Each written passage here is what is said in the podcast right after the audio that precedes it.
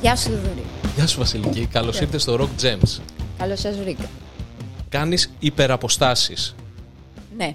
Και ήταν αυτό που μου έκανε μεγαλύτερη εντύπωση από όλα, γιατί δεν κάνεις, όταν λέμε υπεραποστάσεις, δεν είναι απλά ότι πηγαίνεις μία βόλτα στην Αθήνα, τη φέρνεις βόλτες 2 φορές και γυρνάς. Κάνεις τεράστιες αποστάσεις. Έχεις ένα βιογραφικό που έχεις γράψει χιλιόμετρα περισσότερα από όσα έχει γράψει και το αυτοκίνητό μου. Και το έχω πολλά χρόνια. Το όνειρό μου πάντα ήταν να γυρίζω τον κόσμο. Οπότε βρίσκοντας. Να γυρίζω τον κόσμο με ποδήλατο. Όχι, να γυρίσω τον κόσμο, να ταξιδέψω. Να βλέπω πράγματα, όχι όμως με τα μάξι ή με αεροπλάνα να γυρίζεις ένα μέρος, γιατί δεν το μαθαίνεις. Λέμε, έχω πάει στην Ισπανία. Και σημαίνει, έχω πάει με το αεροπλάνο, έχω γυρίσει μια πόλη και τίποτα άλλο. Εγώ πάντα ήθελα, δηλαδή σαν φοιτήτρια, ήθελα να γυρίζω την Ευρώπη. Περιμένω λίγο, φέρε μου λίγο το μικρόφωνο σου εκεί, να σε ακούω λίγο καλύτερα. Λίγο πιο κοντά, έτσι, κάπως εδώ θέλω. Ωραία. Ήθελα να γυρίσω την Ευρώπη με τρένα, με τα πόδια, να γυρίσω, να μπω σε κάθε γωνιά, να δω τον κόσμο, να μάθω τα πάντα για το μέρος που γυρίζω. Εκεί. Οπότε... Τέλεια.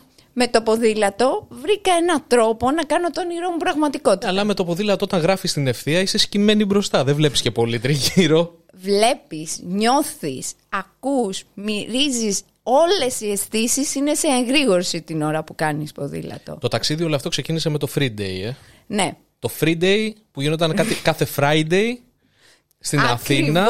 Ακριβώς. Και είχε φτάσει σε κάποια σημεία. Ήταν 5.000 άτομα είχαμε φτάσει και γυρίζαμε. Πώς ήταν αυτό? Μπορείς να μου το περιγράψεις λίγο? Γιατί εγώ το... Ήταν ένας τρόπος να βγει ο άνθρωπος, ο κάθε άνθρωπος να βγει από τη βολή του σπιτιού του, από τον καναπέ του και να πάρει το ποδήλατό του. Πίστεψε με, βγάλατε πολλούς από τη βολή τους εκείνες τις Παρασκευές. Δεν ήσασταν μόνο εσείς οι 5.000, γιατί εγώ το αντιμετώπισα σαν οδηγός. Γι' αυτό σου λέω, πώς ήταν εσύ που ήσουν στο ποδήλατο πάνω? Ήταν δύσκολο για τους οδηγούς και το καταλαβαίνω, και γνωστοί μου ήταν μέσα στα μάξι και με παίρναν τηλέφωνο και μας βρίζανε. Αλλά... για εμάς ήταν τρόπος διασκέδασης, και η αλήθεια είναι ότι το Free Day έκανε πολλούς ανθρώπους να γνωρίσουν το ποδήλατο, οι οποίοι πλέον τώρα είμαστε είτε στην αγωνιστική ποδηλασία, είτε στα μπρεβέ, γενικά είτε στους δρόμους. Πλέον πάρα πολλοί άνθρωποι, πάρα πολλοί από εμάς χρησιμοποιούν το ποδήλατο ως μοναδικό μέσο μετακίνησης, παρότι έχουν το αυτοκίνητο. Το αυτοκίνητο το έχεις για να κάνεις πιο μακρινές αποστάσεις ή να πας σε μια συνέντευξη, κάτι που πρέπει, και από εκεί και πέρα έχεις το ποδήλατό σου. Το λεκανοπέδιο Αττικής, η Αθήνα γενικά έχει τις υποδομές για να φιλοξενεί τόσους ποδηλάτες. Η αλήθεια είναι ότι δεν είναι φτιαγμένη η Ελλάδα γενικώς. Κάνει τώρα κάποια βήματα για να μπει το ποδήλατο μέσα στη ζωή μας, αλλά έχουμε μάθει και πλέον το ποδήλατο είναι ένα μεταφορικό μέσο όπως το μηχανάκι. Κινούμαστε με τους κανόνες, τον κώδικα οδικής κυκλοφορίας. Πλέον τώρα βγήκε και ο νέος κώδικας οδικής κυκλοφορίας, ο οποίος είναι γραμμένος και για τα ποδήλατα. Και κινούμαστε στους δρόμους όπως μας επιτρέπεται. Καλά, εκτός αυτού είναι ότι και η Αθήνα... είναι όλο ανηφοροκατηφόρες. Δεν είναι μια επίπεδη πόλη. Οπότε δεν κάνει το ποδήλατο πιο δύσκολο. Έχει ένα βαθμό δυσκολίας για τον μέσο ποδηλάτη. Αλλά η χαρά που σου δίνει το να φτάσεις στον προορισμό σου χρησιμοποιώντας μόνο τη δική σου δύναμη, νομίζω ότι είναι αξιανεκτίμητη. Πάμε λίγο στο Free Day, για να το εξαντλήσουμε λίγο αυτό το κομμάτι. Ναι. Γιατί ξεκίνησες να κάνεις. Ξέρω, εσύ εκεί. Πριν από το Free Day. Όχι, δεν θα σε μαστιγώσω ακόμα, γιατί το χρωστάω στους υπόλοιπους Αθηναίους. Αλλά πριν από το Free Day, τι έκανες? Έχεις, ας πούμε, ποδηλατική αγωγή? Έκανες πιο πριν κάτι τέτοιο? Όχι, πριν το Free Day δεν έκανα καθόλου ποδήλατο και γενικά καθόλου αθλητισμό. Είχα πρόβλημα στη σπονδυλική στήλη, είχα σχολίωση και φόραγα διορθωτικό κηδεμόνα, οπότε μου απαγορευόταν να κάνω οτιδήποτε μορφής άθλησης εκτός από κολύμπηση. κολύμβηση. Οπότε δεν είχα καθόλου αθλητικό υπόβαθρο. Για μικρές ηλικίες μιλάμε τώρα, δηλαδή όταν ήσουν μικρή. Μέχρι 18 χρονών. Γιατί συνήθως η σχολείος είναι για τα πιτσιρίκια. Χρειάστηκε εκεί να δηλαδή κάνω... που σιγά σιγά ας πούμε μεγαλώνει το παιδί, διωγγώνονται και όλο του βασικά μεγαλώνει το μυϊκό του σύστημα και αυτό σκληραίνει και πέφτει προς τα μπροστά. Στο πλάι γέρνεις, παντρική στήλη, κάτι το οποίο σε ακολουθεί σε όλη σου τη ζωή. Εγώ χρειάστηκε και ένα χειρουργείο στα 18 και έτσι λύθηκε το πρόβλημα. Αλλά... απαγορευόταν οτιδήποτε μορφή άθλησης. Το ποδήλατο το γνώρισα εντελώς τυχαία. Εγώ ήμουν ένας άνθρωπος της καθημερινότητας, όχι βέβαια στον καναπέ, αλλά δούλευα όλη μέρα και αμέσως μετά νυχτερινή ζωή, καφέδες, τσιγάρα, ποτά, καμία σχέση με την αθλητική ζωή. Και το ποδήλατο πραγματικά μου άλλαξε τη ζωή και... με έχει κάνει ένα τελείως διαφορετικό άνθρωπο. Πρέπει, επειδή κάνεις μεγάλες αποστάσεις, έχεις κάνει 400-500 χιλιόμετρα σε ρί, έχεις ταξιδέψει από τη Μεγάλη Βρετανία στην Κωνσταντινούπολη και πίσω. Όχι και πίσω, ήταν Λονδίνο, Εδιμβούργο, Λονδίνο το πρώτο, ναι. Και μετά έκανα το Λονδίνο, Κωνσταντινούπολη. Και μετά γύρισα με αεροπλάνο στην Ελλάδα. Από το Λονδίνο και δεν γύρισες πίσω. Όχι, ήτανε μία βόλτα. Ναι, από το Λονδίνο στην Κωνσταντινούπολη. Γιατί δεν τα κατάφερες? Δεν μπορούσες να πας άλλο? Ήταν η άδειά μου. Τέλειωσε η άδειά μου. Έπρεπε να γυρίσω για δουλειά. Άκου να δεις, μου έκανε τεράστια εντύπωση. Είδα τη συνέντευξη που έδωσες για τη Λονδίνο Κωνσταντινούπολη. Που είπες κάποια πράγματα και την ώρα που τελείωνε, δηλαδή σε ρωτήσαν αν θα ξεκουραστείς τώρα και λες όχι, ανυπομονώ για το επόμενο. Εννοείται. Βέβαια μετά άλλαξε η ζωή μου. Μετά το Λονδίνο-Κωνσταντινούπολη ξεκίνησα τους αγώνες. Μπήκα στην αγωνιστική ποδηλασία. Και ο προπονητής μου πρότεινε να ξεκινήσω να δοκιμάσω το τάντεμ. Το τάντεμ είναι ποδήλατο, είναι διπλό ποδήλατο, όπου ο αθλητής πίσω είναι άτομο με ειδικές ανάγκες. Όχι, είναι διπλό το ποδήλατο. Κάτι. Sorry. Είναι διπλό το ποδήλατο. Είναι ένας σκελετός με δύο δισκοβραχίονες, κάνουν και δύο ποδήλατο. Και ο αθλητής πίσω. Να κάνω μια παρένθεση γιατί το είπα αυτό, γιατί τάντεμ είναι και στην ελεύθερη πτώση που κάνεις με συνοδό. Γι' αυτό φαντάστηκα. Πήγε το μυαλό μου στους σημάντες. Okay. Απολογούμε, ναι. Δεν πειράζει, δεν πειράζει. Δεν θα μπορούσες κιόλας άλλος να το γνωρίζεις. Το οποίο το άτομο πίσω είναι άτομο με πρόβλημα όρασης. Δεν βλέπουνε, αγαπάνε το ποδήλατο, μοιραζόμαστε την ίδια αγάπη, απλά δεν μπορούν να κάνουν μόνοι τους, χρειάζονται έναν άνθρωπο να τους οδηγήσει. Αυτό και δεν είναι περίεργο σε σχέση με αυτό που μου είπες στην αρχή. Ποιο? Ότι είναι ένας άνθρωπος με προβλήματα όρασης που αγαπάει το ποδήλατο, αλλά εσένα σε τράβηξε να ξεκινήσεις να κάνεις το ποδήλατο γιατί ήθελες να δεις άλλα μέρη, γιατί σ' αρέσει, ας πούμε. Δεν είναι κάπως λίγο, όχι για σένα, ότι κάποιος κάνει ποδήλατο, αλλά δεν μπορεί να δει που φτάνει. Ακριβώς. Όμως το ποδήλατο δεν είναι μόνο η όραση. Δεν είναι μόνο ότι βλέπεις. Είναι ότι μυρίζεις, ότι αισθάνεσαι, ότι νιώθεις, ότι ακούς. Οπότε ακόμα και μπορώ να ξεχωρίσω τη μυρωδιά των Άλπαιων. Ξέρω που βρισκόμουν επειδή το μύριζα. Άνοιγα τα πράγματά μου και έλεγα μυρίζει Άλπης. Είναι περίεργο αυτό για κάποιον που δεν το έχει βιώσει, αλλά για κάποιον που το έχει βιώσει σίγουρα το καταλαβαίνει. Βέβαια, το να μπούμε στη διαδικασία με τη συναθλήτριά μου να ξεκινήσουμε αγωνιστικά είναι κάτι τελείως διαφορετικό από αυτό που έκανα πριν.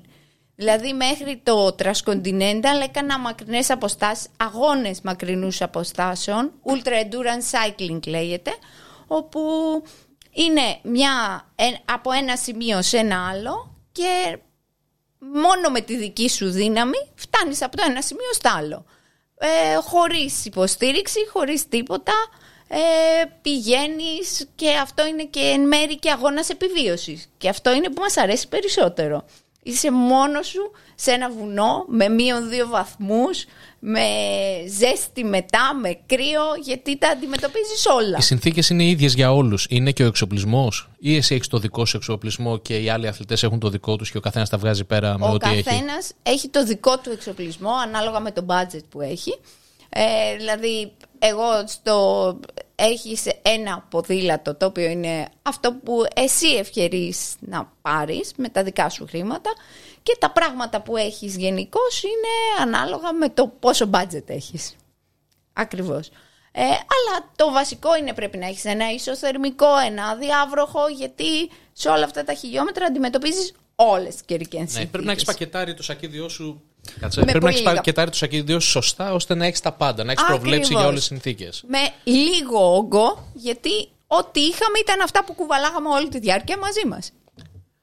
Άρα δεν έχετε συνοδεία, δεν έχετε αυτοκίνητο το οποίο να συνοδεύει. Δεν έχεις συνοδεία, δεν έχεις τίποτα. Απαγορεύεται το drifting μόνος σου. Ό,τι φτιάξεις μόνος σου ή με βοήθεια που μπορούν να βρουν όλοι. Αυτό ήταν το ένα κομμάτι, και από εκεί που ήμουνα ελεύθερη και έκανα αγωνίστρια. Δεν πρόκειται να σε αφήσω, θα σου πειράσω συνέχεια το μικρόφωνο. Ξέρεις τι, προσπάθησε να είσαι κάπου εδώ για να σε ακούμε ακόμα πιο καθαρά, να είναι κρίσταλο φωνή. Από εκεί που ήμουνα στο Transcontinental ιδιαίτερα, που ήταν μια μοναδική εμπειρία μόνη μου να αντιμετωπίσω τα πάντα, ξαφνικά την επόμενη χρονιά καλούμε να βρεθώ στη διαδικασία να δώσω ό,τι καλύτερο για το συναθλητή μου. Την αθλήτρια, ήταν η Παρασκευή Κατζά, η οποία είχε όνειρο να πάει στην Παραολυμπιάδα. Εσύ στο Transcontinental ήσουν αντιπροσώπευες στην Ελλάδα ή ήταν μόνος μια ιδιωτική πρωτοβουλία? Όχι. Δεν υπάρχει πρωτάθλημα με βαθμολογία, με τέτοια. Είναι αγώνες οι οποίοι διοργανώνονται από εμάς τους περίεργους εν μέρη, που θέλουμε αυτού του είδους τους αγώνες. Αυτή τη στιγμή πρέπει να είμαστε πάνω από 1.000 άτομα σε όλο τον κόσμο που ασχολούμαστε με το Ultra Endurance Cycling, το οποίο είναι, ξεκινάς, είναι το Transcontinental, το Transamerica, το Transafrica. Το Tour de France είναι Ultra Endurance? Όχι. Το Tour de France είναι καθαρά αγωνιστική ποδηλασία, όπου για να βρεθείς εκεί πρέπει να έχεις υψηλά στάνταρ, και είναι κάτι τελείως διαφορετικό από αυτό. Θέλει ένταση, ενώ στα Ultra Endurance θέλει endurance, θέλει αντοχή. Και αντοχή στις κακουχίες, αντοχή στην αϊπνία, γιατί πρέπει να διανύσεις, είναι ποιος θα κάνει πρώτος 3.500 χιλιόμετρα. Τους συναθλητές σου, όταν γίνεται αυτός ο αγώνας, τους βλέπεις, είναι μαζί σου στο δρόμο, πηγαίνετε? Κάποιοι είναι μαζί σου. Κάποιους άλλους τους βλέπεις απλά μέσω από το κινητό σαν κουκίδες, και είτε τους κυνηγάς αν είσαι πιο πίσω, είτε απλά τους έχεις προσπεράσει. Είμαστε, την ώρα που κάνεις κάτι τέτοιο, τέτοιους αγώνες, έχουμε ένα tracker, όπου υπάρχει μια εφαρμογή και μας παρακολουθούν καθ' όλη τη διάρκεια. Οπότε ξέρουν πότε ποδηλατούμε, με τι ταχύτητα πάμε, τι θερμοκρασία έχει εκεί που βρισκόμαστε, τι γίνεται, πού σταματάμε για φαΐ, πόση ώρα σταματάμε, πόση ώρα είμαστε ακίνητοι, οπότε ξέρουν κατά πάσα στιγμή που είμαστε και τι κάνουμε. Αυτό ήταν στο Transcontinental. Μετά είδα το διαφορετικό είδος ποδηλασίας, την αγωνιστική ποδηλασία, που είναι άλλο κομμάτι, γιατί το ποδήλατο δεν είναι μονοδιάστατο, δεν είναι μόνο βόλτες, δεν είναι μόνο ταξίδι. Είναι τα πάντα, είναι αγώνας, είναι βοήθεια. Δηλαδή το να κάνεις τάντεμ είναι να βοηθάς τον συνάνθρωπο, βρίσκεσαι δίπλα του, νιώθεις, του δίνεις τη δυνατότητα να κάνει αυτό που αγαπά και δεν μπορεί να το κάνει μόνος του. Σίγουρα, και θέλει μεγάλα ψυχικά αποθέματα να το κάνεις αυτό. Mm-hmm. Και βέβαια το ποδήλατο δεν είναι μόνο δυνατά πόδια. Δηλαδή, ένας ποδηλάτης πρέπει να έχει και στρατηγική, πρέπει να έχει και να είναι και τεχνικός. Ακριβώς. Ανάλογα τον αγώνα είναι και η τακτική, η στρατηγική που θα ακολουθήσεις. Είναι το να κρατάς τις δυνάμεις σου. Στον τάντεμ κάνεις και εσύ πετάλι? Εννοείται. και οι δύο κάνουν πετάλι, το αποτέλεσμα είναι ομαδικό, δεν υπάρχει εγώ εσύ, είναι εμείς. Αγωνιστήκαμε, πήραμε την πρόκριση και βρεθήκαμε στην εκκίνηση στο Ρίο, στην Παραολυμπιάδα του Ρίου του 2016. Λίγο πριν πάμε στην Παραολυμπιάδα, είχα συναντήσει έναν φίλο μου, τον οποίο έχω γνωρίσει στο Transcontinental. Αυτός είναι από τη Νέα Ζηλανδία και είναι διευθυντής της Τράπεζας του Κόσμου. Και όταν βρεθήκαμε, ήξερε ότι ετοιμάζομαι για την Παραολυμπιάδα. Μου λέει, από ό,τι βλέπω φέτος δεν κάνεις αγώνες, κάνεις προπόνηση για την Παραολυμπιάδα. Δηλαδή για εκείνον, για το μυαλό αυτών των ανθρώπων, δεν είναι αγώνας. Είναι κάτι διαφορετικό η Παραολυμπιάδα, είναι άλλο κομμάτι. Οπότε μου λέει, του χρόνου, το 2017 δηλαδή, θα γίνει ένας αγώνας στη διάσχηση της Αυστραλίας. Θα πάρουν μέρος οι καλύτεροι του κόσμου. Έχει όριο τα 100 άτομα. Θα ήθελα να είσαι στην εκκίνηση. Του λέω, πολύ θα ήθελα, αλλά είναι πάρα πολύ δύσκολο να βρεθώ στην Αυστραλία. Κάτσε, να μείνουμε λίγο στη Βραζιλία. Ναι. Γιατί είχε πολύ ενδιαφέρον. Οπότε είσαστε σε ένα ποδήλατο. Πλέον είσαστε με την Ελληνική Ομοσπονδία. Δεν είσαστε σαν αθλητές. Είμαστε Ελληνική Αποστολή και αγωνιζόμαστε για την Ελλάδα. Καταρχήν, πώς θα πήγε η Ελλάδα? Είχαμε κάποιες διακρίσεις. Εκείνη το 2016 είχαμε νομίζω 13 παραολυμπιακά μετάλλια. Στην ποδηλασία δεν είχαμε παραολυμπιακό μετάλλιο. Εμείς ήμασταν ένα νεοσύστατο τάντεμ, όπου κάναμε ό,τι καλύτερο στο χρονικό διάστημα που είχαμε, και η καλύτερη θέση που πήραμε ήταν η 12η.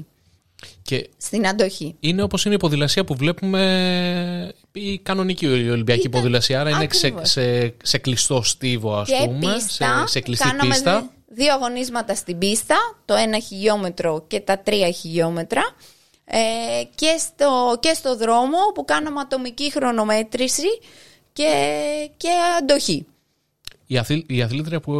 Κάναμε και τους 4 αγώνες. Ήμασταν 25 μέρες και κάναμε 4 αγωνίσματα. Γιατί δεν πήρατε μέρος τώρα φέτος στην Ιαπωνία? Όχι, δεν είχαμε. Για να βρεθείς εκεί πρέπει να πάρεις πρόκριση. Δεν είχαμε τρέξει κανένα παγκόσμιο. Η αθλήτρια με την οποία ήμασταν τότε μαζί, αμέσως μετά παντρεύτηκε, έκανε παιδιά, άλλαξε η ζωή της. Οπότε έκλεισε ο κύκλος της αναθλήτρια. Και εσύ μπορείς να είσαι συνοδός μόνο σε γυναίκα αθλήτρια ή και σε άντρα? Μόνο σε γυναίκα. Καλά, άντρας δεν θα επέλαγε γυναίκα να έχει μπροστά του, γιατί λόγω το ότι η γυναίκα έχει... Η απόδοσή της σε σχέση με έναν άντρα είναι φυσιολογικά μικρότερη. Είναι μικρότερη. Οπότε το πιο φυσιολογικό θα ήταν μια γυναίκα να ήθελε έναν άντρα πιλότο. Αυτό θα σε ρωτάγα. Οι γυναίκες δεν θέλουν άντρα πιλότα? Δεν επιτρέπεται. Γυναίκα με γυναίκα, άντρας με άντρα. Κοίτα, λογικό μου φαίνεται αυτό. Γιατί όντως εκεί πάμε, είναι καθαρά βιολογικό το θέμα. Ότι οι άντρες έχουν άλλη δύναμη, άλλες οι γυναίκες, άλλα είναι και τα αποτελέσματα που φέρνουν. Εντάξει, τώρα αυτό ανοίγει και μεγάλη κουβέντα, γιατί είχε ψιλομπερδευτεί το πράγμα με τις τρανς αθλήτριες ή αθλητές που ήθελαν να συμμετέχουν με γυναίκες. Ακριβώς, αυτό είναι μεγάλο θέμα. Είναι ακόμα πολύ μεγάλο θέμα. Δεν έχει λυθεί ακόμα. Ακόμα το ψάχνουν για μία... Κοίτα, εμένα προσωπικά η λύση μου φαίνεται απλή. Ότι αν αφαιρέσουμε την ταμπέλα το άντρας-γυναίκα και το πάρουμε καθαρά βιολογικά... Ποιος από τους δυο μας είναι χ χρωμόσωμα, ποιος από τους δυο μας είναι χ χρωμόσωμα. Λοιπόν, όσοι είναι για χ χρωμόσωμα, παλεύετε εκεί. Όσοι είναι με χ χρωμόσωμα, διαγωνίζεστε από εκεί. Και θα λυθεί το πρόβλημα εύκολα. Νομίζω ότι έδωσε τη λύση. Είναι μια μεγάλη αδικία για τις γυναίκες αυτό που συμβαίνει. Και απορώ γιατί δεν το βλέπουν. Και πόσο μάλλον οι γυναίκες. Για κάποιο λόγο νιώθετε ότι είσαστε υποχρεωμένες να υπερασπιστείτε τρανς γυναίκες, που εντωμεταξύ δεν βάλλονται από κανέναν. Απλά δεν γίνεται να βάλεις μια γυναίκα η οποία είναι τρανς να διαγωνιστεί μαζί σου. Έλυσες, μιλάμε ένα πρόβλημα το οποίο... Μακάρι, θα μ' ακούσει κανένας. Νομίζω ότι πρέπει να σε ακούσουν, πρέπει να μιλήσεις. Άρα φεύγουμε από τη Βραζιλία και με τη μία βρίσκεσαι Αυστραλία. Και την επόμενη, μετά από λίγους μήνες, 5 ούτε 4 μήνες, βρέθηκα στην Αυστραλία. Εκκίνηση, ήμουνα στο Πέρθ, ήταν στο φάρο του Πέρθ, με προορισμό το Σίδνεϊ.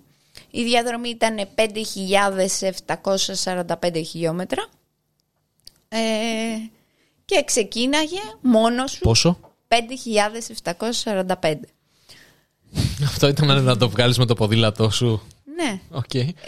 Το πλάνο ήταν να βγει μέσα σε 20 μέρες περίπου. Όσο το δυνατόν συντομότερα, βέβαια. Ξέρεις πόσα χιλιόμετρα έχει κάνει το ποδήλατό σου, τα γράφεις κάπου? Έχεις το ίδιο ποδήλατο σε όλες τις αποστολές? Όχι. Εκεί είχα ένα ποδήλατο το οποίο το πούλησα πρόσφατα. Και παρότι.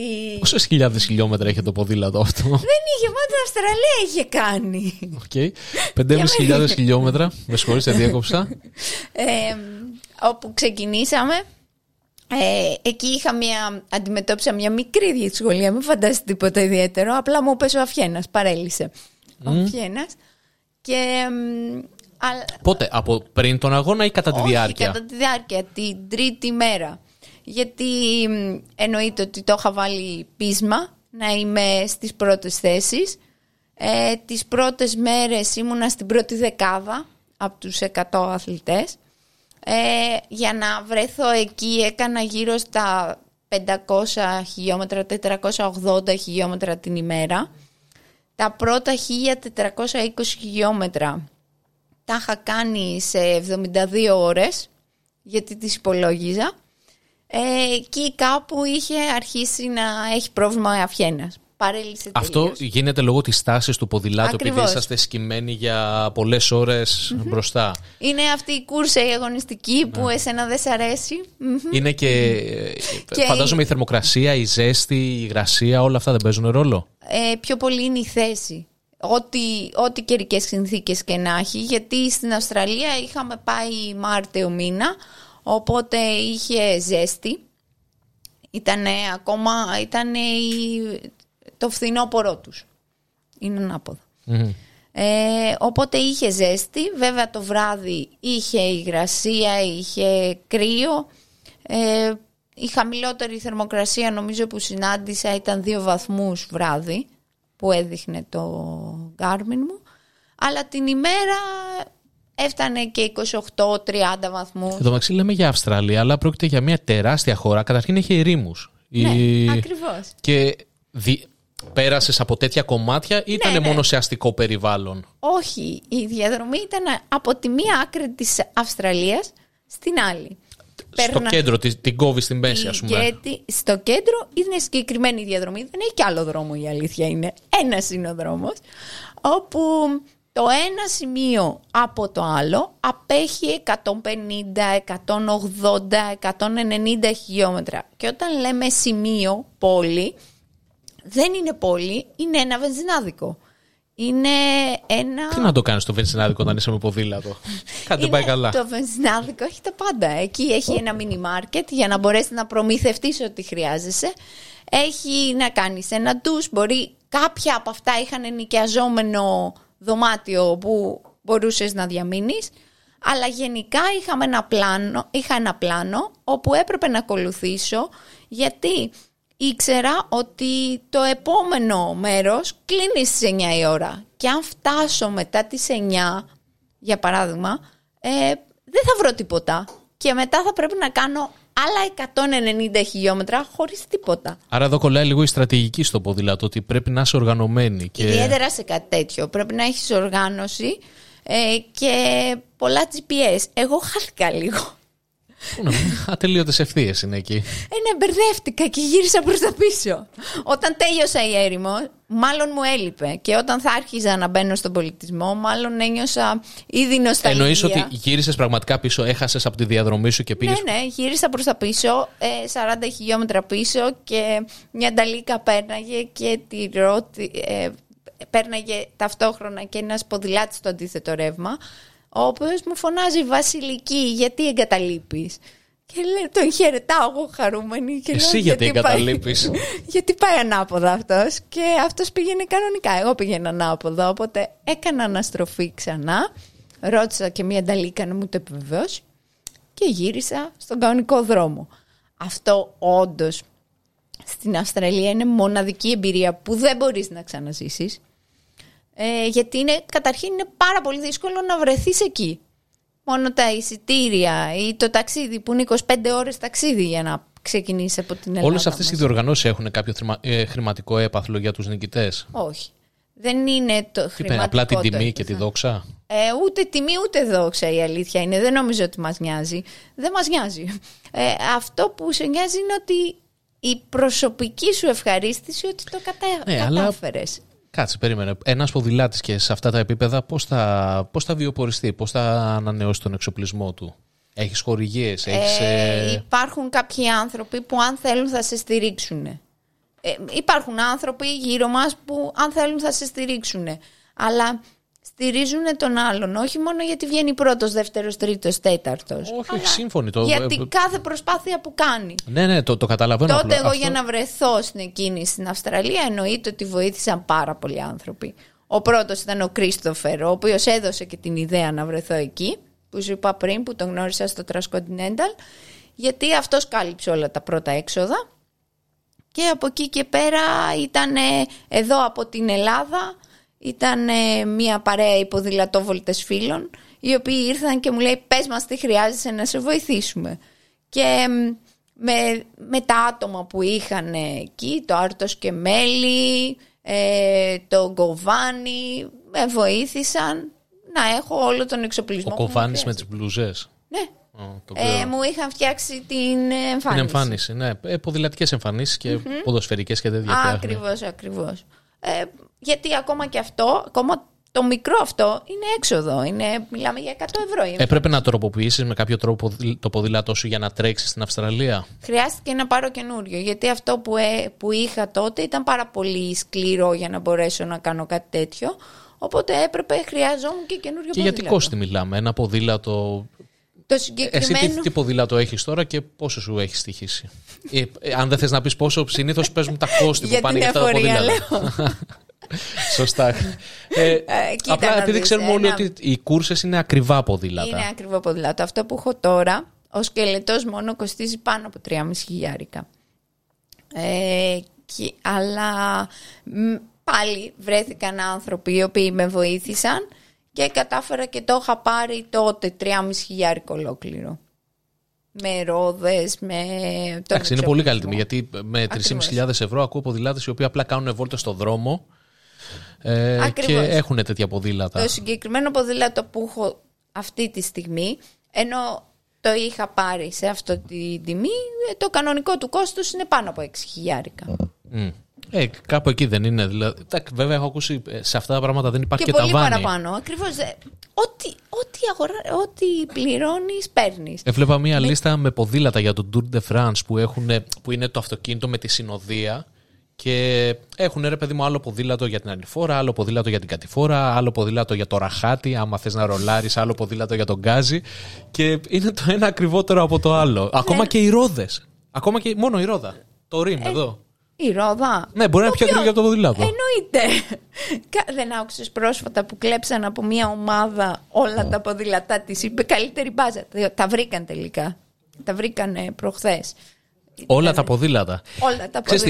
Μου φαίνεται λίγο χαζό, γιατί ένα τέτοιο ποδήλατο δεν μπορείς να το σπρώξεις. Δηλαδή και να το κλέψεις, δεν μπορείς να το πουλήσεις. Πού θα το δώσεις? Το πήγαν στη Ρουμανία.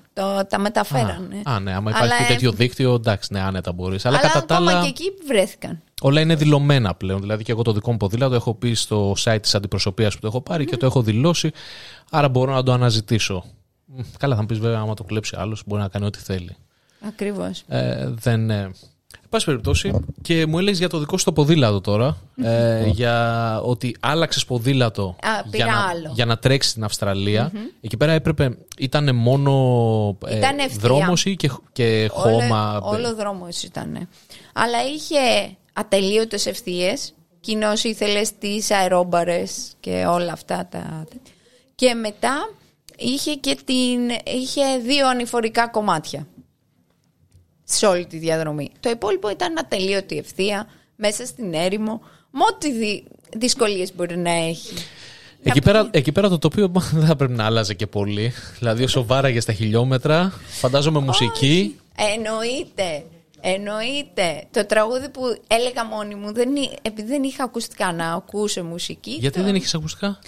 Γιατί θέλεις να έχεις ελεύθερα. Σε ενοχλούν τα πάντα. Δεν μπορείς να έχεις ακουστικά εκείνη την ώρα στα αυτιά σου. Πότε έκανες αυτή τη διαδρομή? Το 2017. Γιατί τώρα έχουν βγει κάτι ακουστικά τα οποία σου επιτρέπουν και να ακούς μουσική αλλά και να έχεις στο νου σου έτσι γύρω-γύρω τι γίνεται. Γενικά εγώ προτιμώ όταν βρίσκομαι πάνω στο ποδήλατο να μην έχω εξωτερικό ήχο, τη μουσική δηλαδή. Άρα δεν ακούς μουσική, δεν κουβεντιάζεις και όλα αυτά τα χιλιόμετρα τα βγάζεις στη μούγκα. Μιλάς με τον εαυτό σου, τραγουδάς τον εαυτό σου, ευτυχώς. Ελπίζω να μην τραγουδάω μοναχτά, γιατί η φωνή μου θα διώχνει όλα τα καγκουρό της περιοχής. Είδες την άγρια πανίδα της Αυστραλίας? Βέβαια, άγρια. Τα φίδια εκεί κάνανε βόλτες ή κάτι πρωινά που έλεγα δεν μπορώ, πρέπει να εξαπλώσω 10 λεπτά. Και καθόμουν στην άκρη του δρόμου να κοιμηθώ και κάνα βόλτες στα κοράκια πάνω από το κεφάλι μου. Και κουνιόμουν, είμαι ζωντανή, φεύγανε. Δεν μου λες εσύ, μετά από τόσα χιλιόμετρα, όταν κλείνει μία μέρα. Και έχεις κάνει τόσα χιλιόμετρα. Άντε πες, πέφτεις να ξεκουραστείς. Σκέφτεσαι πόσα μένουν. Αλλά πώς μπορείς και αναπληρώνεις για να συνεχίσεις ένα τέτοιο αγώνα? Δηλαδή το σώμα σου πώς αντέχει? Δεν αντέχει. Το σώμα κάποια στιγμή φτάνει στα ωριά του. Σου λέει όσο εδώ είμαι. Μετά από εκεί και πέρα πας με την ψυχή. Να σου ρωτήσω κάτι. Αυτό είναι που δεν έχει όρο. Άκου να δεις. Τι εννοώ και πού το πάω? Καλά, εννοείται ότι θέλει ψυχή, θέλει να έχεις δύναμη. Θέλει να το θέλεις, βασικά. Ακριβώς. Αν θέλεις κάτι, το μπορείς. Είδα μια συνέντευξη του Lance Armstrong που αφού έγινε. Εγώ είδα πρώτα μια συνέντευξη που έδωσε στον Τζο Ρόγκαν. Και μετά από αυτή τη συνέντευξη πήγα και είδα και τη συνέντευξη που έδωσε στην Όπρα που είπε για το ντόπινγκ που γινόταν στο Tour de France, που είπε για τη δική του την ομάδα, που είπε και για τον εαυτό του. Και εγώ στο τέλος αυτό κατάλαβα, ότι άμα το θέλεις πάρα πολύ, άμα αυτός είναι ο μόνος λόγος που ζεις να κάνεις ποδήλατο. Βέβαια θα μου πεις, εσύ δεν έκανες για αγώνα, άρα θα μπορούσες να πάρεις συμπληρώμα. Ήταν αγώνας στην Αυστραλία. Ήταν το Indian Pacific Wheel Race, έτσι λέγεται. Αλλά ήταν Ultra Endurance Cycling. Παρ' όλα αυτά, αυτό για το ντόπινγκ στα ποδήλατα, στην ποδηλασία, για το Tour de France, όλο αυτό το σκάνδαλο που είχε σκάσει, το είχες παρακολουθήσει? Ναι, και δεν ήταν μόνο τότε, είναι τώρα, είναι ένα φαινόμενο το οποίο υπάρχει ανάμεσά μας. Δεν μπορούμε να κλείσουμε τα μάτια και να λέμε δεν υπάρχει ντόπινγκ. Σίγουρα θα υπάρχει. Τώρα από εκεί και πέρα, όταν πάνε σε άλλο επίπεδο, όταν είναι η δουλειά τους να κάνουν ποδήλατο, εκείνοι θα επιλέγουν αν θα πάρουν κάποιες ουσίες ή όχι. Αυτό είναι καθαρά προσωπικό. Μπήκες ποτέ στον πειρασμό να κάνεις κάτι τέτοιο προκειμένου να αναβαθμίσεις τον οργανισμό σου πλέον, εφόσον είχες και το ποδήλατο αντίστοιχο, για να τρέξεις καλύτερα, για να κάνεις μεγαλύτερη απόσταση? Αξίζει τον κόπο ένας αθλητής να το κάνει αυτό? Όχι, δεν αξίζει πιστεύω τον κόπο, γιατί πάνω απ' όλα, επειδή εγώ πάω πολύ με την ψυχή και το συναίσθημα και όχι για την καταξίωση, αλλά είναι μια συνεχή μάχη με τον εαυτό μου. Αν έκανα κάτι τέτοιο, καταρχήν θα έχανα από εμένα. Ακόμα και την πρώτη θέση να έπαιρνα. Σε ποιον αγώνα να έπαιρνα? Γιατί το θεωρείς ότι αν το παριστείς και βγεις πρώτη, ότι δεν θα το έχεις πάρει με το σπαθί σου?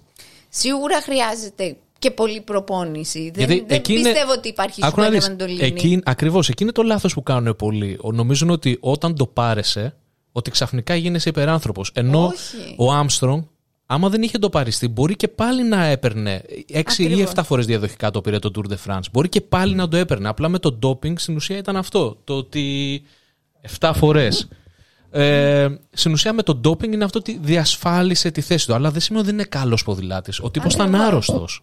Ήταν άρρωστος με το ποδήλατο. Μα είχε το ταλέντο. Και απλά αυτές οι ουσίες τους βοηθάνε, φαντάζομαι, να ξεδιπλωθεί και να δείξει το καλύτερο. Κάτι καλύτερο. Είναι θέμα αντοχής. Το ντόπινγκ κάνει το πολύ απλό.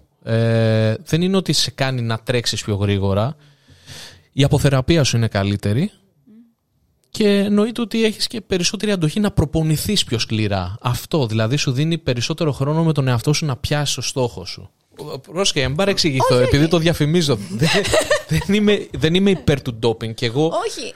Είναι όταν κάποιου ο Armstrong, πέρα από όλα αυτά, ήταν το επάγγελμά του. Πληρωνόταν από αυτό. Όλοι μας θέλουμε να είμαστε σωστοί επαγγελματίες. Δεν μπορώ να καταλάβω γιατί το παραδέχτηκε. Γιατί, κοίτα, του την είχαν πέσει χοντρά, αλλά στο τέλος το πλήρωσε πάρα πολύ ακριβά. Ναι. Έχασε τα πάντα. Αυτή τη στιγμή έχει χάσει τα πάντα. Μόνο τον κυνηγά να του πάρουν και το σπίτι ακόμα. Από εκεί που είχε ιδιωτικό τζετ.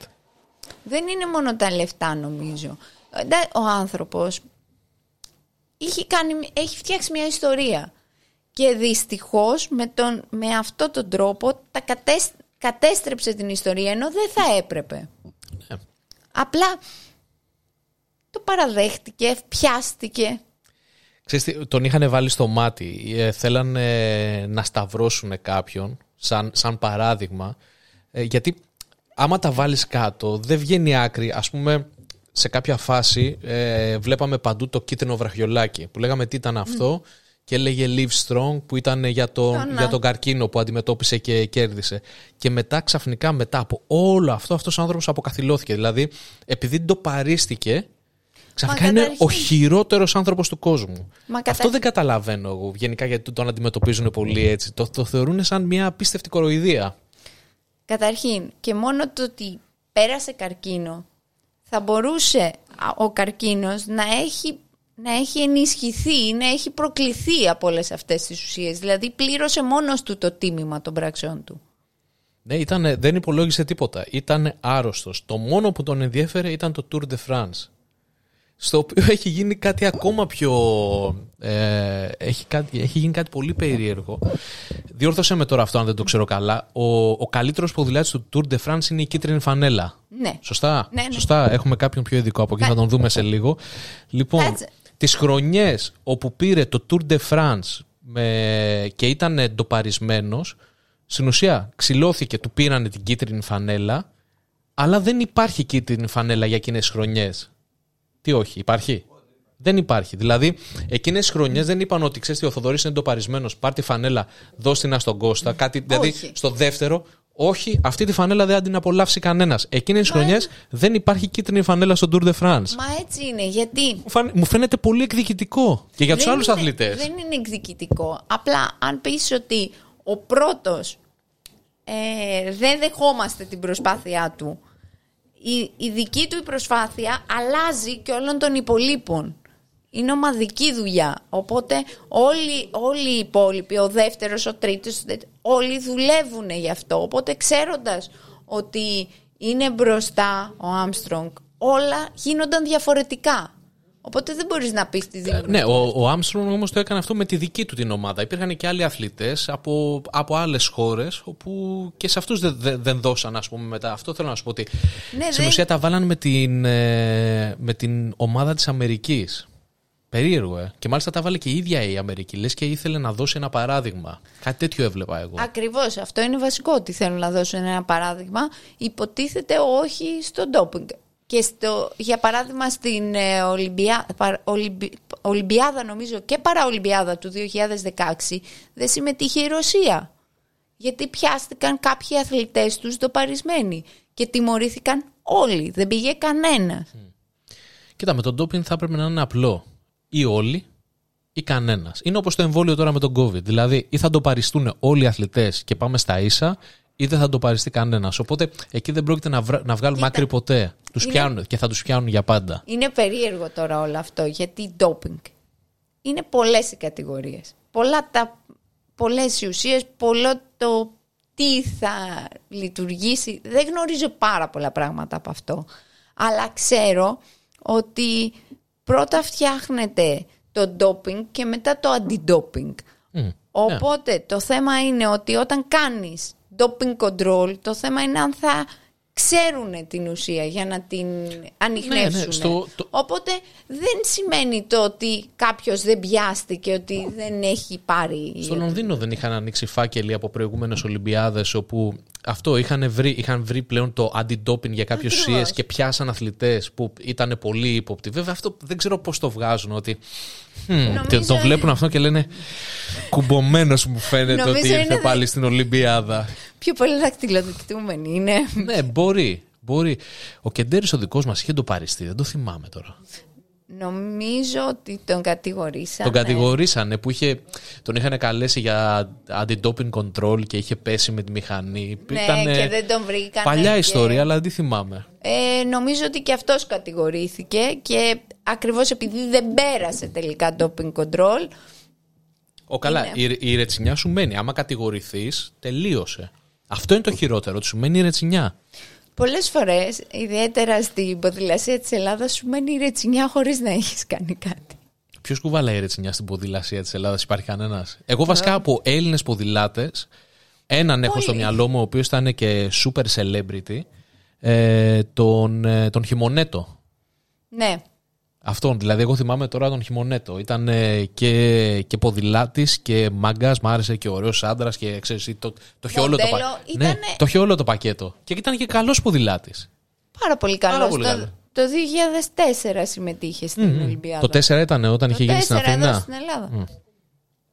Δεν μου λες. Αλλά δεν τα γνωρίζω, να σου πω την αλήθεια, όλα αυτά. Ποιο? Για το Χειμωνέτο. Όχι. Το Χειμωνέτο ήταν όταν ήμουν μικρή. Το ψάχναμε εκεί και το Σούπερ Κατερίνα για να βρούμε αυτό. Όλοι ψάχναμε το Σούπερ Κατερίνα μικρή. Έψαχνες το Σούπερ Κατερίνα. Άμα βρισκόταν γάμμα μπροστά, να δούμε και λίγο Σούπερ Κατερίνα. Κατσάντης, δεν θυμάμαι πώς λέγεται αυτό. Είχες πάρει μέρος σε έναν άλλον αγώνα, το Everesting. Κάπως, δεν είναι αγώνας. Δεν είναι αγώνας. Όχι, το Everesting δεν είναι αγώνας. Είναι... Πες μου λίγο για αυτό, γιατί αυτό κι αν είναι ζόρι, αυτό είναι ανομαλία. Κοίτα να δεις. Κάποιοι θα το λέγαν ψυχαναγκασμός. Ψυχαναγκασμός, ναι. Γιατί ο όρος του Everesting είναι βρίσκεις ένα βουνό και το ανεβοκατεβαίνεις μέχρι να φτάσεις το υψόμετρο του Everest, δηλαδή 8.848 μέτρα. Ακριβώς. Οπότε εγώ επέλεξα την Πάρνηθα.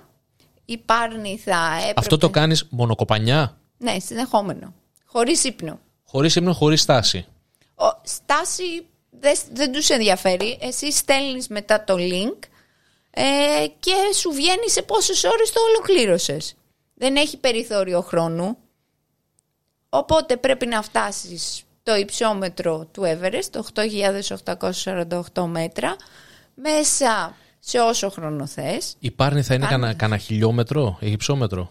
Είναι 1.140 μέχρι το... Εγώ το ξεκίνησα άρα κάτω χοντρικά, από το Ψαράδικο. 8 φορές την Πάρνηθα. Μετράει και κάτι φορά? Όχι. Αν έχει θετική υψομετρική διαφορά, που μπορεί να έχει 5-10 μέτρα, μετράνε και αυτά αρθριστικά. Αλλά νομίζω τα 40 μέτρα δεν κάνουν και τη διαφορά. Οπότε έπρεπε να κάνω 8,5 φορές την Πάρνηθα. Έτυχε να το κάνω. Το επέλεξα όταν το έμαθα αυτό, λέω θα το κάνω. Είχα ένα διαπληκτισμό εκεί με τον σύζυγό μου, ο οποίος δεν ήθελε. Τι παράλογος άνθρωπος, που του είπες ότι θα φύγεις από το σπίτι, στην Πάρνηθα θα άσουνα? Ναι, μου είπε ότι δεν είναι φυσιολογικό μέσα στην καραντίνα να ανεβοκατεβαίνω την Πάρνηθα. Εντάξει, σιγά το πράγμα. Και ότι άμα πάρω πρόστιμο θα πρέπει να το πληρώσουμε. Ήτανε τις μέρες που δεν μπορούσαμε να κυκλοφορούμε, που ήθελες μήνυμα. Στην πρώτη καραντίνα. Για 2 ώρες γυμναστική που έστειλες. Ναι. Πόσα μήνυματα έστειλες? 1. 2 μέρες έκανα. Εγώ ξεκίνησα λοιπόν, το πήρα απόφαση, του λέω όχι, θα πάω μόνη μου. Πήρα τα μάξι, ανέβηκα στους πρόποδες της Πάρνηθας στην ταβέρνα. Και άρχισα να ανεβοκατεβαίνω. Ανέβηκα τις πρώτες 4 φορές συνεχόμενα, χωρίς καμία στάση. Στην 5η φορά έκανα στάση. Σε πόση ώρα? Να σου πω ότι ο χρόνος δεν μετρούσε. Απλά κοίταγα τη διαδρομή, σκεφτόμουν μουσική, τραγούδια. Εσύ θες απλά να τερματίσεις ή θες να γράψεις και χρόνο? Να είσαι η γρηγορότερη που έχει κάνει αυτή τη διαδρομή. Στο Everesting ήθελα απλά να το ολοκληρώσω. Δεν με ένοιαζε τόσο χρόνος, αλλά πάντα θέλω να έχω μια καλή απόδοση. Αλλά όσο καλύτερη μπορώ με τα δικά μου δεδομένα. Οπότε δεν ξέρω πόση ώρα είχα κάνει, να σου πω την αλήθεια, αλλά ξέρω ότι ξεκίνησα στις 6.30 το πρωί. και στις 7 η ώρα το απόγευμα που άρχισε να σουρουπώνει είχα κάνει 5.900. Είχα ανέβει 5 φορές την Πάρνηθα και κάτι ακόμα. Οπότε επειδή υπήρχε αστυνομία τριγύρω, αναγκαστικά έπρεπε να σταματήσω, γιατί το να είσαι 7 η ώρα το απόγευμα, ok. Στις 1-2 το βράδυ όμως να βλέπουν ένα ποδήλατο να μου κατεβαίνει την Πάρνηθα με φωτάκια, νομίζω θα ήταν ένα μικρό πρόβλημα. Άρα έπρεπε να σταματήσει τον αγώνα. Έπρεπε να το σταματήσω. Μίλησα με τον διοργανωτή του Everesting, ο οποίος είναι στην Αυστραλία. Μίλησα μαζί του και μου είπε ότι μπορώ να κάνω το Everesting 10.000. Να πάω δηλαδή στα 10.000 υψομετρικά μέτρα. Αλλά πλέον μπορώ να κοιμηθώ, αλλά έχει χρονικό περιθώριο τις 35 ώρες. 36 ώρες, συγγνώμη. Οπότε σου βάζει ένα όριο. Σου λέει κοιμήσου, αλλά τακ, ο χρόνος μετράει. Και αυτό έκανα. Πήγα, κοιμήθηκα, έκανα μπάνιο, ξάπλωσα, έφαγα και το επόμενο πρωί ξανά ήμουνα στην Πάρνηθα και συνέχισα την προσπάθειά μου μέχρι που ολοκλήρωσα τα 10.140, για την ακρίβεια, είπα να το πω λίγο παραπάνω. Υψομετρικά συνολικά ανέβηκα 10 φορές όλη την Πάρνηθα και μετά το κομμάτι από το 1 χιλιόμετρο μέχρι το Τελεφερίκ το έκανα άλλες 6-7 φορές για να το ολοκληρώσω. Δεν θα βόλευε καλύτερα να έβρισκες ένα βουνό που να είναι πιο ψηλό, έτσι ώστε να μην χρειάζεται να κατηφορίζεις, για να έχεις ένα τέμπο να πηγαίνεις? Ή την ήθελες και την κατηφόρα? Η κατηφόρα όχι, δεν τη θέλω, η αλήθεια είναι, και με δυσκόλεψε και πάρα πολύ, είχε και αέρα, ήταν αρκετά δύσκολο και ήταν και μεγάλη, ήταν 18 χιλιόμετρα κατηφόρα. Αν έπρεπε να επιλέξω πάλι, δεν θα επέλεγα την Πάρνηθα, γιατί έχει λίγη υψομετρική διαφορά σε πολλά χιλιόμετρα. Είναι 18, οπότε είναι μικρή η μέση κλίση. Ναι, έχει και πάρα πολλές στροφές. Δηλαδή έχει ένα. Φουρκέτες. Μπράβο, έχει πολλές φουρκέτες συνέχεια. Mm-hmm. Δηλαδή και εμένα μου φαίνεται ότι ίσως ένα άλλο βουνό να έγραφες πιο γρήγορα, πιο πολλά χιλιόμετρα. Μία εβδομάδα μετά την ολοκλήρωση του Everesting Chrome, λέγεται 10.000 μέτρα, είπα να κάνω πάλι Everesting. Γιατί? Ξαναπήγα, όχι στην Πάρνηθα, στη Χασιά, από την πίσω μεριά. Είναι. Δεν ξέρω γιατί μια εβδομάδα, γιατί δεν το άφησες λίγο να έτσι να οριμάσει και να το κάνεις? Γιατί δεν ξεκίναγα δουλειά, ήταν τέλειωνη η καραντίνα την επόμενη μέρα, είπα να το γιορτάσω. Οπότε πάλι πήγα στις 6.30 το πρωί, εκείνη τη φορά έπεισα και το σύζυγό μου να πάμε μαζί. Ακολουθεί, κάνει τις ίδιες αποστάσεις? Όχι, δεν το ασπάζεται και δεν το θέλει και πολύ. Άρα είναι νορμάλ. Ναι. Ο άνθρωπος. Δεν ξέρω τι είναι normal, γιατί δεν είναι normal να θέλεις να κάνεις βόλτα με το ποδήλατο. Να θες να κάνεις Everesting. Ναι, γιατί? Να σου πω κάτι, εγώ συνήθως κάνω forever resting και πηγαίνω και αράζω λιγάκι. Γιατί ήταν πάρα πολύ ωραίο να ανεβαίνεις και κάθε φορά που ανέβαινες η χαρά της ολοκλήρωσης και να βλέπεις τα υψομετρικά και οι φορές να λιγοστεύουν. Και έπρεπε να ανέβω 28 φορές τη φούσα. Είναι μια ανάβαση, είναι 3 χιλιόμετρα είναι. Απλά και αυτό ήταν κακή επιλογή λόγω της κατηφόρας. Ήταν απότομη. Οκ, ναι, με συγχωρείς λίγο. Και ολοκληρώσαμε εκεί το half Everesting. Έκανα 5.000 υψομετρικά σε αυτό. Και το σταματήσαμε για να γυρίσουμε σπίτι, να μην κάτσουμε πολλές ώρες. Δεν ήθελες να υπερβάλλεις σε αυτό? Ναι, είπα να βάλω λίγο μέτρο. Στην Ελλάδα μεγάλη, ας πούμε, δεν έχεις σκεφτεί να ξεκινήσεις από την Αθήνα, να πας στη Θεσσαλονίκη? Εμένα πρώτα απ' όλα αυτό θα μου έρχονταν στο μυαλό. Η πρώτη μου μακρινή διαδρομή ήταν το Αθήνα-Λάρισα-Αθήνα. Πήγαμε στη Λάρισα και ήρθαμε. Ήταν το πρώτο μπρεβέ που έκανα μακρινό. Την ίδια μέρα μονοκοπανιά. Ναι, Σαββατοκύριακο. Στο ποδήλατο, όταν μιλάμε, ας πούμε, πάμε για μία βόλτα, μιλάμε για τέτοια δηλαδή, σε αυτά που κάνεις εσύ. Ότι να έχει μία βαρβάτη απόσταση. Ναι, δεν είναι η απόσταση, είναι ο προορισμός, το ταξίδι. είναι ταξίδι για μένα το... Όπως και κάθε καθημερινή προπόνηση. Ναι, με τώρα ακολουθώ το πρόγραμμα του προπονητή, αλλά κοιτάω μέσα στις ώρες όσο μπορώ να κάνω μια μικρή εκδρομή. Έστω μια μισή ώρα. Και έχεις κάνει και το Θερμοπύλες Σπάρτη. Ναι, αυτό το έκανα φέτος, ήταν ιστορικό. Ξεκίναγε από Θερμοπύλες και ολοκλήρωνες. Κατηφόρα μου φαίνεται αυτό. Ναι. Ρόλαρε. Και πήγες κανονικά από το δρόμο όπως πάει. Από Μπράλο, κανονικά. Ξεκινήσαμε από Θερμοπύλες, ανάβαση Μπράλο, κατεβήκαμε, πήγαμε προς για Θήβα, μέσω της Αλίαρτου. Ναι. Δεν ξέρω από εκεί τη διαδρομή. Ναι, και μετά Αγία Σωτήρα, Μάνδρα και τη διαδρομή για Σπάρτη. Όχι από εθνική. Αυτό έχει σχέση με το Σπάρταθλον ή... Όχι, αυτό ήταν ιστορικό και έγινε με σκοπό τα 2.500 χρόνια από τη μάχη των Θερμοπυλών. Όταν ολοκληρώσαμε τη διαδρομή, έκανα συνολικά 15 μισή ώρες ποδηλατικές. Όταν φτάσαμε εκεί, κάτσαμε, φάγαμε, ήμασταν παρέα με τους υπόλοιπους που ήρθανε, και μετά το απόγευμα είχε τελετή για βράβευσης και τελετή για την γιορτή των 2.500 χρόνων από τη μάχη των Θερμοπυλών. Μάλιστα. Οπότε εκεί μου ζήτησε ο δήμαρχος και η αντιδήμαρχος να με δούνε και στη Σπαρτακιάδα. Οπότε τι να κάνω, πήγα και στη Σπαρτακιάδα. Η Σπαρτακιάδα ποτέ ήταν? Μια εβδομάδα μετά? Όχι, αρχές Οκτωβρίου. Ήταν περίπου 1,5 μήνα μετά. Ήταν 2 Οκτωβρίου νομίζω.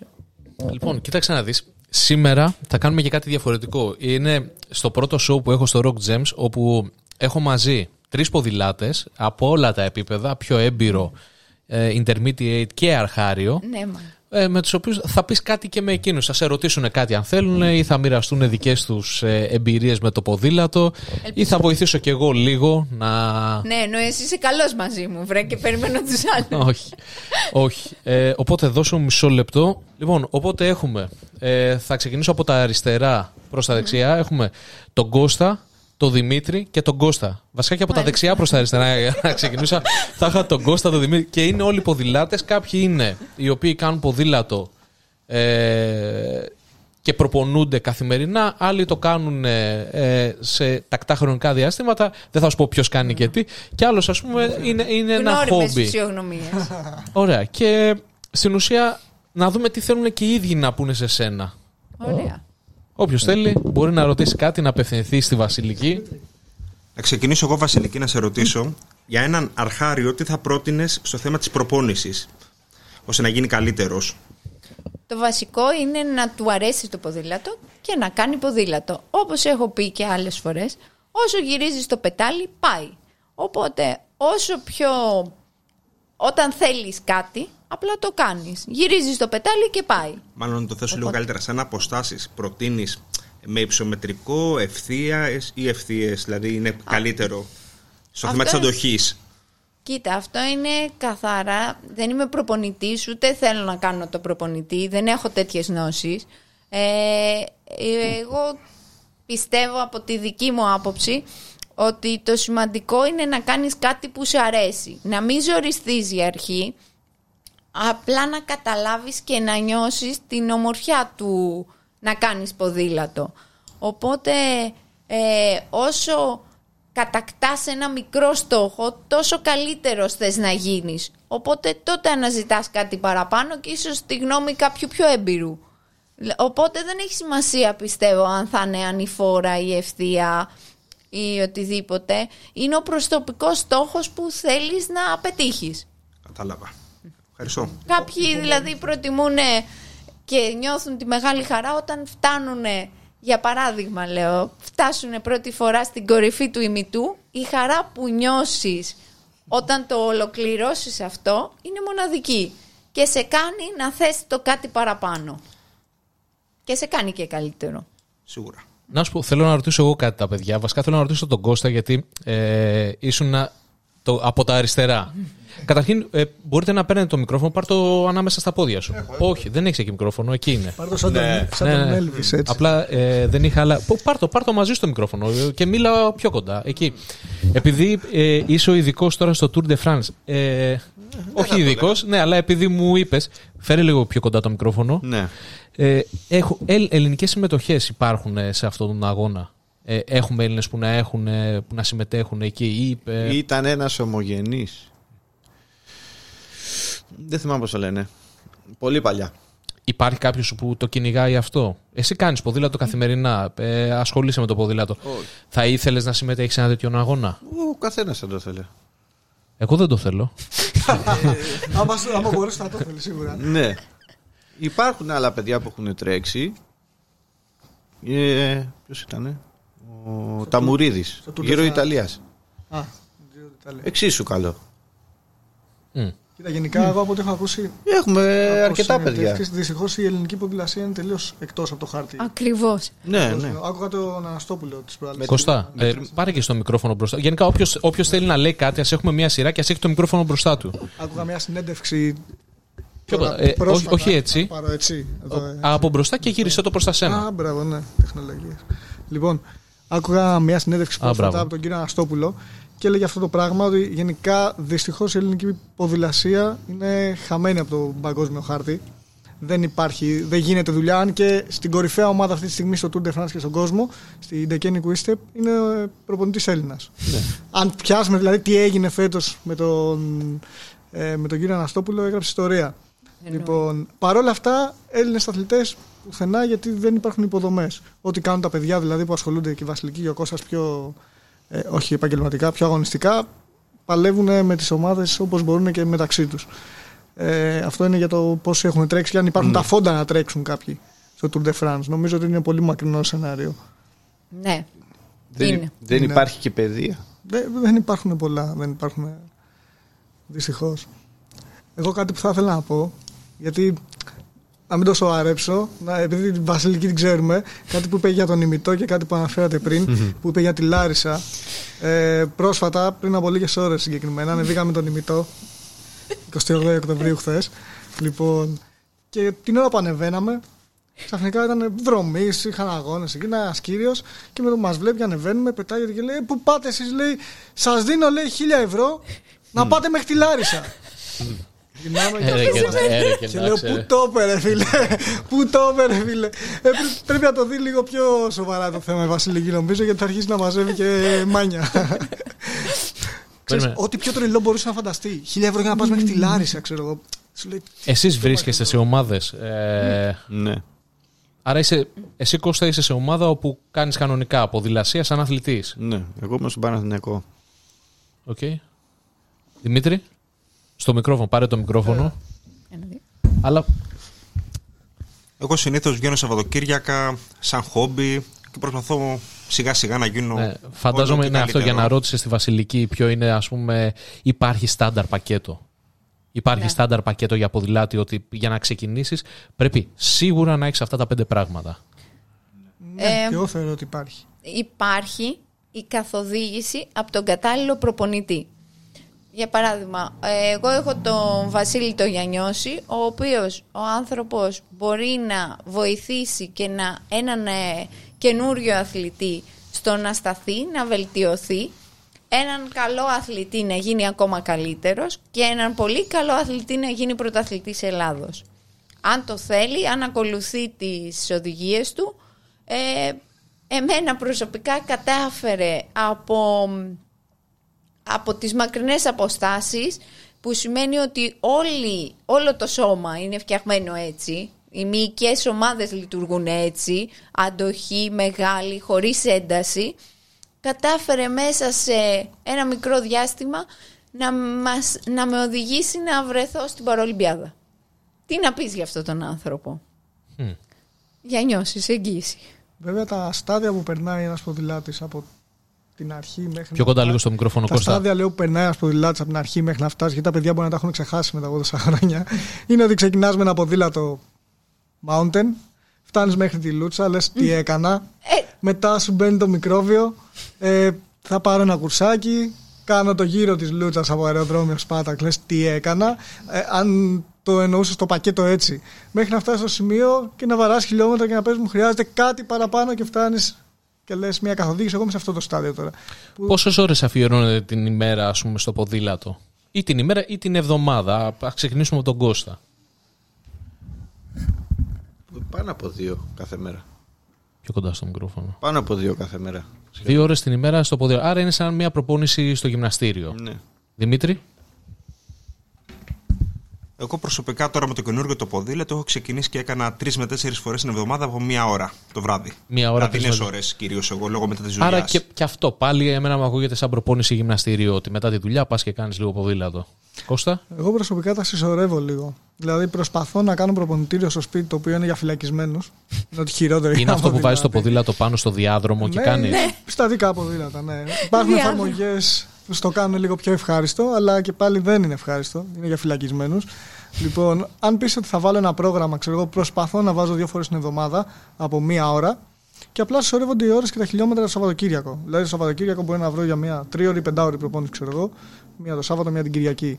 Προσπαθώ δηλαδή να το μοιράζω. Πρέπει ο ποδηλάτης να κλείσει χιλιόμετρα με την εβδομάδα. Δηλαδή πρέπει, ας πούμε, σε μια εβδομάδα να κάνεις 1000 χιλιόμετρα. Δεν έχει να κάνει με τα χιλιόμετρα, αλλά με τις ώρες, την ένταση. Δηλαδή, το αν κάνεις 1 ώρα προπόνηση, μπορεί να κάνεις 1 ώρα χαλαρό τέμπο, χαλάρωμα δηλαδή, ή 1 ώρα όπου κάνεις διαλυματική, 1 λεπτό ένταση στο 120%, 1 λεπτό χαλάρωμα, 1 λεπτό ένταση, 1 λεπτό χαλάρωμα, οπότε είναι κάτι τελείως διαφορετικό.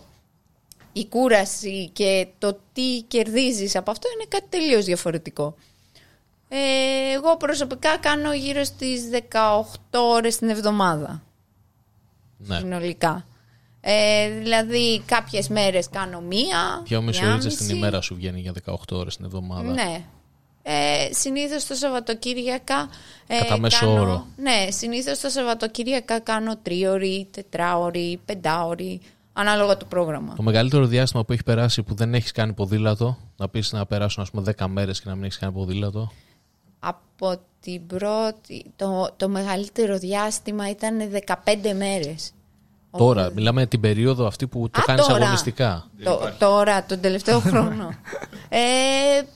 Μέχρι μία μέρα, 1,5.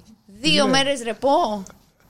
Δεν έχω κάνει πάνω από 2 μέρες ρεπό συνεχόμενα. Ξέρεις τι, είδες, τώρα μου ήρθε αυτό να... Στις γυναίκες το ποδήλατο δεν είναι και λίγο πιο δύσκολο, γιατί έχετε, ας πούμε, 1 φορά το μήνα για 3-4 μέρες θα έχετε περίοδο. Οπότε...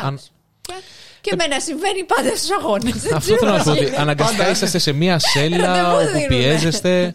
Άλλες γυναίκες το περνάνε, λες, και είναι βασανιστήριο αυτές τις 4-5 μέρες. Είναι πολύ έντονο. Εντάξει. Είναι δύσκολο για όλους. Είναι δύσκολο για τη γυναίκα. Είναι δυσκολότερο.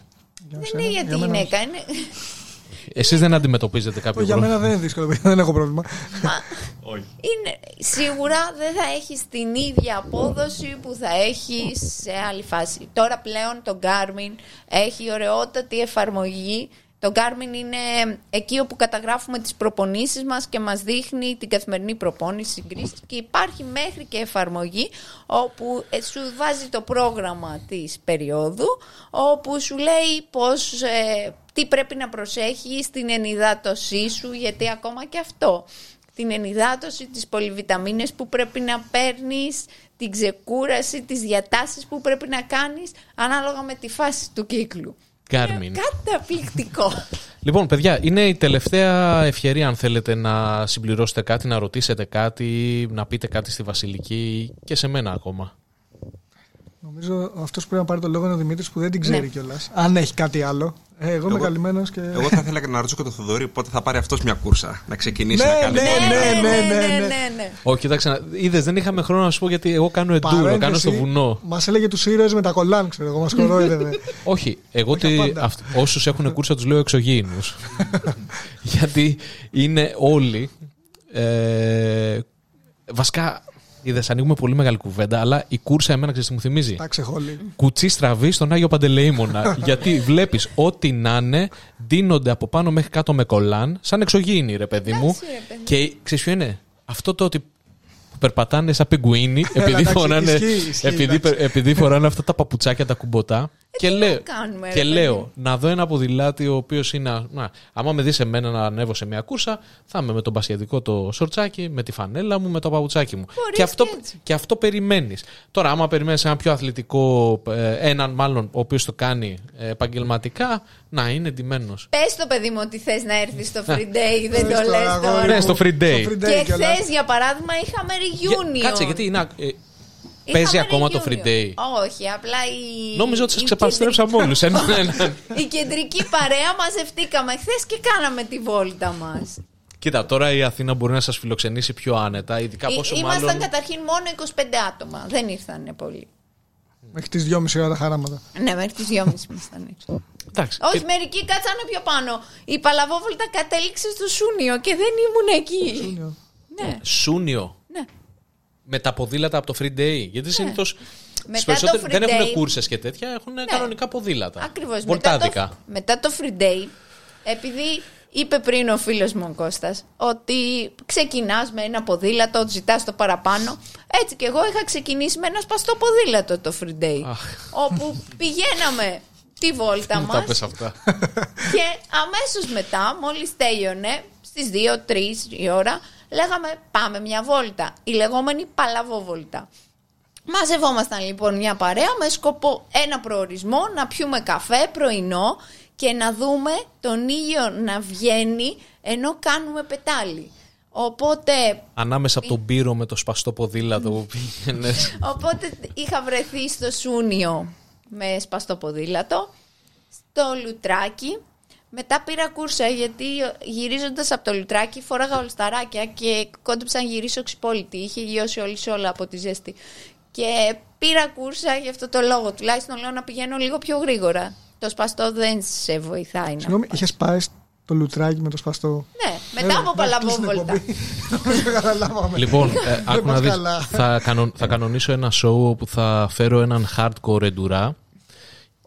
Και θα σας έχω εδώ πάλι τους ίδιους, αλλά δεν θα του έχω πει ότι είσαστε λοιπόν, κούρσα και πόσο μάλλον με ιστορικό με σπαστό ποδήλατο. Να σου πω κάτι όμως. Θα είναι ωραίο να βρεθούμε και έξω στους δρόμους ή στα βουνά. Να βάλουμε εμείς τα εντούρο, να πέσουμε, να ξεχυθούμε, να γελάτε που θα μας βλέπετε να πέφτουμε στα βουνά και μετά να σας πάρουμε να σας δείξουμε και τις ομορφιές της κούρσας. Ένα τελευταίο. Μου είχε κάνει εντύπωση. Είχα πάει σε έναν αγώνα στη Βοβούσα. Εκεί πέρα είναι χώμα, ήταν εντούρο, το πώς λεγότανε, Protecta OOS. Και ήταν ένας τύπος με μια κούρσα, χωρίς αναρτήσεις, χωρίς τίποτα, και έκανε ανάβαση στο χωματόδρομο. Και μιλάμε σε κατσάβραχα τώρα, με κούρσα και φαρδί λάστιχο. Ναι, είναι gravel. Ναι, και δεν έβλεπα κάτι το ιδιαίτερο να έχει. Δηλαδή, δεν έχει το ιδιαίτερο. Περιμένεις, ας πούμε, όταν βλέπεις κάποιον να κάνει κάτι τόσο πολύ extreme, ότι αυτός θα κάνει κάτι καταπληκτικό, αλλά πήγαινε και αργά. Και τον έβλεπα ότι πήγαινε σαν κομπρεσέρ. Πήγαινε όλη την ώρα έτσι. Επειδή ξέρεις, τα τρώγε όλα εκείνη τη στιγμή. Δεν είχε αναρτήσει, δεν είχε τίποτα. Το σημαντικό δεν είναι το πόσο γρήγορα πας ή το πόσο δυνατά. Αλλά να κάνεις αυτό που σου αρέσει. Δεν έχει σημασία. Και η ταχύτητα και η δύναμη αποκτώνται στο μέγιστο βαθμό για τον ίδιο τον άνθρωπο. Το Enduro Community διαφωνείς σε αυτό. Όλοι μπορούν, εσύ, Βασιλική. Όλοι μπορούν, έτσι. Βασιλική μου, σε ευχαριστώ πάρα πολύ. Είχαμε μια πάρα πολύ ωραία κουβέντα. Πέρασα καταπληκτικά μαζί σου. Και σε περιμένω να ξανάρθεις.